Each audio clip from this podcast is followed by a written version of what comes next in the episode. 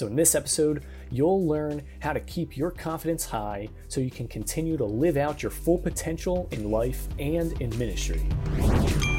You've got a dream to glorify God and make your mark on the world. Maybe you want to grow a business, start a ministry, or become a better servant leader. Whichever level in life you want to hit, I believe that God's calling all of us towards something greater than where we are now. So join me as I document my journey to learn how to grow an online ministry in ways that are effective, biblical, and aren't stuffed with complicated religious or business mumbo jumbo. My name is Alec Casson, and welcome to the Digital Ministry Mastermind Podcast. Hey, what is going on, guys? It is Alec here with Current Christian, and I'd just like to thank you so much for being here. In today's episode, I'd like to give a uh, excuse me. I'd like to give a quick shout out to Barb from Iowa, Shirley from California, and Dennis from Pennsylvania. You guys have just purchased the Planting Your Purpose book, and I just you know just want to give you a shout out and say thank you so much for showing your support. So in this episode, you know, we're going to be talking about confidence. And I, I, remember the first time that I heard the saying that it's better to have the devil you know than the devil you don't know. Do you know what this means? Because I didn't. when I first heard it, you know, the first time I heard this saying was actually from my dad. And I asked him, I was like, uh, what does that mean? And basically, the way he explained it was by telling me the story as to why he said it in the first place. And pretty much, he was in a dilemma of trying to decide whether or not to renew this lease for someone who was living in an apartment that he was renting out in Philadelphia. And this person who was living there didn't have the best cleanliness in the world. Uh, so when it kept to, when it came to keeping the apartment in order, they didn't do that great of a job. However, you know, they weren't loud, they didn't break anything, they weren't late on rent, and overall, you know, besides their inability to keep the apartment clean, uh, they weren't, you know, they weren't that bad of a tenant. So my dad was feeling conflicted because if someone new moved in, who knows whether or not this new person will bring with them all sorts of other negative stuff. And that was pretty much what he meant by that saying, better to know, better to have the devil you know than the devil you don't know.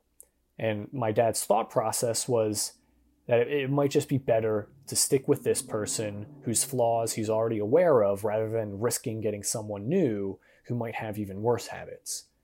Now, how does this tie in to today's episode? Well, over the past few episodes, we've been working to you know identify and pinpoint the origin of uh, these these the toxic voice in our head. You know that was a few episodes ago, and some of us refer to this voice as negative self talk. Some of us identify it as the enemy, the Satan, or the accuser. Whatever you want to call it, we can all agree that it is no good and not worth having in our life. So, for the sake of consistency and simplicity, I'm just going to keep referring to it as the toxic voice in our head. And anyway, our journey to remove it has come a long way. You know, we talked about the tactics that this toxic voice uses to discourage us when we face adversity. We've explored what areas of our life actually feed and empower this toxic voice. And then we've talked about how to disempower this voice through crafting a positive story that empowers us in our walk with Jesus. And in this episode, we'll talk about the secret tool used uh, that you, you got to keep handy for after we've kicked this enemy out for good. And this brings us back to the story that I shared in the beginning. So, have you ever kicked a bad habit and started doing something healthy or productive? You know, maybe during the new year you started to adopt something really some like really positive strong habits while also pushing out the really negative ones. And then, you know, just as you're at the point where it feels like your life is in order, something just like interrupts your flow and you find yourself resorting back to those old nasty habits and now those bad habits seem to be doing even more harm than before. And on top of all that, you might even be feeling more discouraged because you tried your hardest to do something positive just for it to blow up in your face. And maybe it reminds you of that saying from earlier. You know, maybe you've maybe you thought it was just best to stick with the bad habits that you're aware of rather than adopt some new habits that make you feel even worse. And Jesus actually talks about this weird phenomenon phenomenon. And I've uh, got a quote here from Jesus that will give us some guidance of for what to do. And it's actually from Matthew 12, verses 43 to 35. Oh, 43 to 45. Sorry, a little dyslexia kicked in there. So, what Jesus says is when an impure spirit comes out of a person, it goes through barren places seeking rest and does not find it. Then it says, I will return to the house I left. When it arrives, it finds the house unoccupied, swept clean, and put in order. Then it goes and takes with it seven other spirits, more wicked than itself, and they go in and live there. And the final condition of that person is worse than the first. Now, what I'm sure you all may have noticed in this verse is that Jesus says the impure spirit that leaves eventually comes back. And when it does, it finds the home unoccupied, swept clean, and put in order. And it's kind of like when we kick that bad habit or get our life in order, and then the bad habit comes back and causes even more havoc than before. And Jesus' story describes just that. You know, Jesus points out that when the impure spirit comes back, it doesn't just come back alone, it brings back with it more spirits that are even more wicked than the original one. Now, when you hear that, you might just be thinking, dang, I probably should have just stuck with the devil I know than the devil I don't know. Oh, ding, ding, ding, you know, the quote from, uh, from the beginning. But, you know, I don't want you to be discouraged because, you know, this episode is going to help you prepare for what to do when that quote unquote impure spirit tries coming back. And I want to prepare you so you can bam, you know, kick that impure spirit square in the forehead so it won't be knocking again anytime soon. So you ready to get started? Because you know, after having that imagery of kicking a demon in the forehead, I'm feeling pretty hype right now. okay, cool. So, oftentimes when I've spoken with people or reflected on times where I broke good habits and resorted back to bad habits, it happens when our confidence and our hope is broken by something that gets us out of that mental state of feeling confident. And you can think of that time when uh, in the Bible Goliath was insulting the Israelites. He was making them feel insecure and anxious, which caused them to freeze in place and not progress with the battle. And then David comes along and is both confident in his skills and confident in who God is. And David was able to step up step up to the plate and defeat Goliath. And one of the best ways to get back on the saddle and avoid the downward spiral of destructive habits is to just get back in a mental state of feeling confident. Because can you think of a time when, you know, a lack of confidence hurt you in the past? You know, how do you how do you think your life or ministry would be different if you had the ability to just kind of cultivate confidence on the spot? And you might be thinking, well, Alec, if I'm not feeling confident, I can't just make myself confident. Can I? Well, I had the same question when I heard about these tools because most of us believe that you either have total confidence or none at all. But the low points in our life, they aren't caused by having zero confidence. You know, all it takes is just having like a slight decrease in how confident we feel before we are completely anxious and uncertain altogether. Because even a small dent in our confidence can have us entertaining these thoughts of giving up on our aspirations and giving up on our goals and our dreams. And whether or not you're asking yourself if cultivating confidence is even possible, I want you to think about a moment where you went from feeling super down or in a bad mood to then feeling super up and energetic, bam, like in an instant. Now, maybe you're thinking about something in the past or the future that was getting you kind of anxious and out of the blue, you got maybe like a phone call, you know, maybe you're feeling down and you got a phone call from someone you haven't spoke to in a while and you got like you know really excited to speak to them. Or maybe you got done work and you know you're feeling super drained and then you come back home and see a loved one and that just got you feeling great. Like i know uh, back in high school so like my mom has a little dog a little pomeranian and when i come back from high school this little guy would just like he just would run up and it didn't matter how i felt. Whenever i saw him in his you know high energy i just felt better. And uh, you know maybe you came home from work and remembered maybe it's like you got a new video game waiting for you and you just can't wait to jump on. At least all right these are all examples from from my own personal life. But you know well these are but you know these are just like examples of moments of going from like super down to then feeling super elated you know so it's like it proves that you know in fact we do possess the ability to switch from feeling in a state of like apprehension and anxiety or uncertainty to a state of high confidence and joy in an instant. And it's not so much a matter of like willpower as it is about having the right tools to create this switch. And it's crucial to develop this ability because it's impossible to make big moves in our life or in our ministry when our confidence isn't there. Because when you're in a state of high energy, high confidence, or just simply in a great positive mood, I bet you're able to think of like incredible things that you can accomplish. And even if it's for like only a brief amount of time having that feeling, you know, it just feels like you can conquer the world. So, anyway, what are these tools to cultivating confidence? Well, the first thing you need to understand is that confidence, it's not something like eye color where you, you're either born with it or you're not. And, or well, born with a certain eye color or born with a different eye color. But anyway, you know, people aren't born with having confidence or not born with it. It's more like learning to write or to talk, where you develop it and you can get better at it and improve at it over time if you try.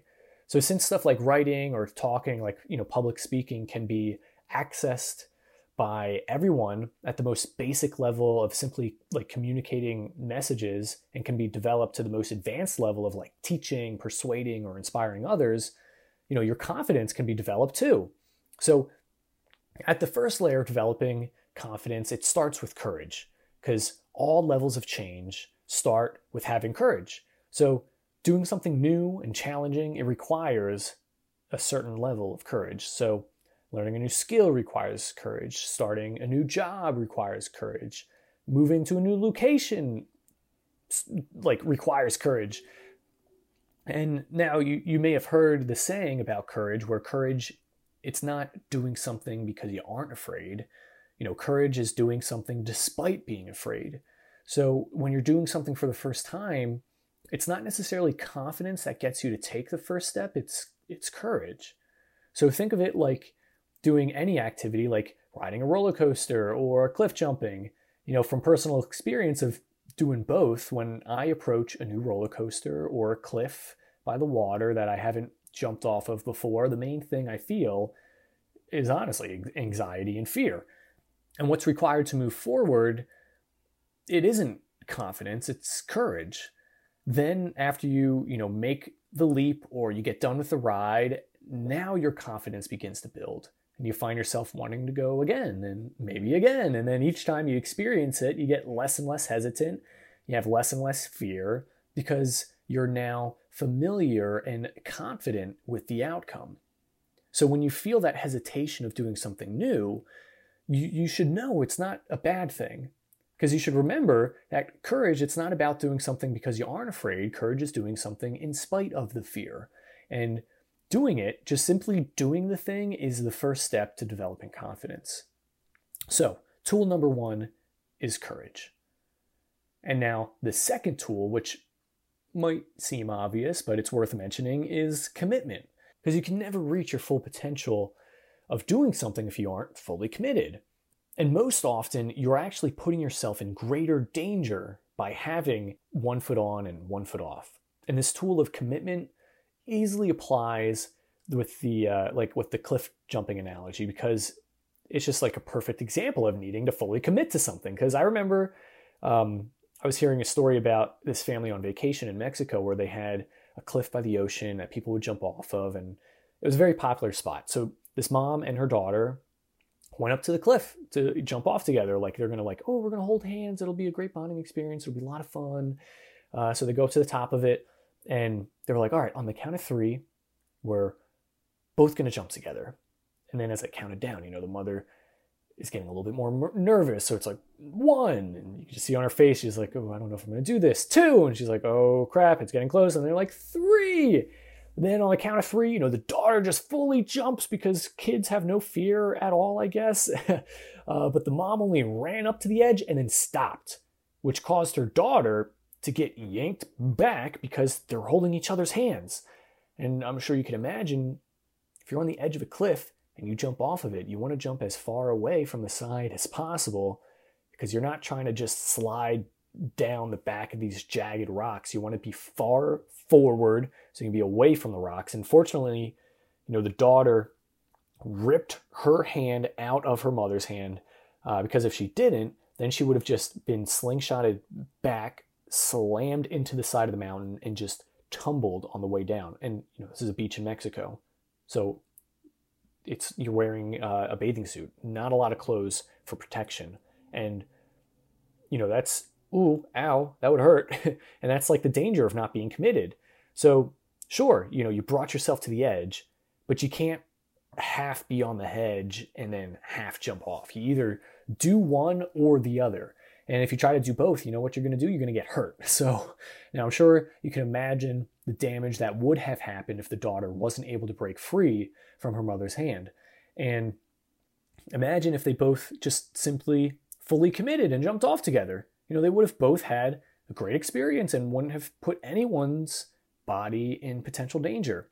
So if the first tool is courage to do something despite having the fear, and the second tool is commitment to follow through on it and not just dabble, you know, fully follow through, the third tool that you'll need is our role R capabilities. You know, do you have the knowledge and the ability to do the thing that you want to do? And now we're going to, you know, I'm going to refer back to the cliff jumping example. You know, the number one fear that people have when cliff jumping is, will I get hurt?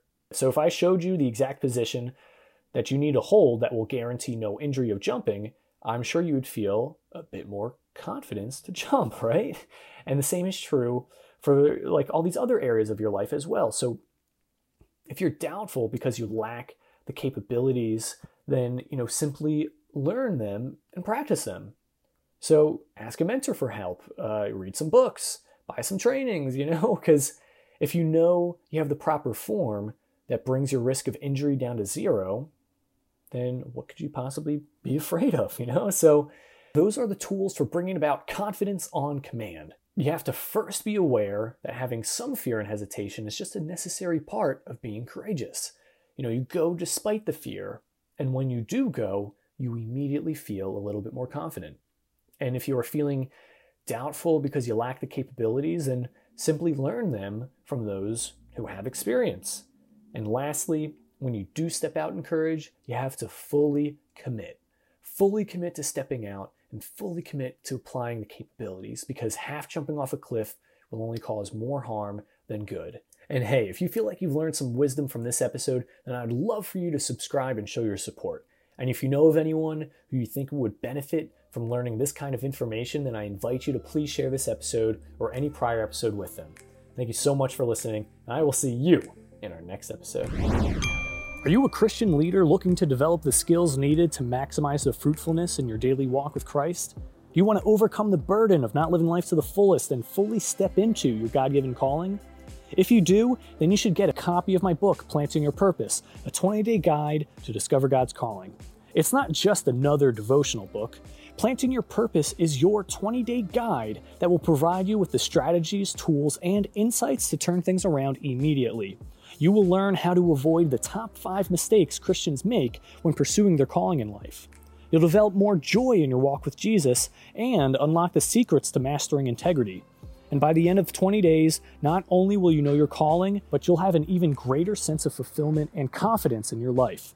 Everywhere, Christians are raving about this amazing new guide to discover their God given calling. Get your copy by clicking the link in the show notes or by going to plantingyourpurpose.com. That's plantingyourpurpose.com.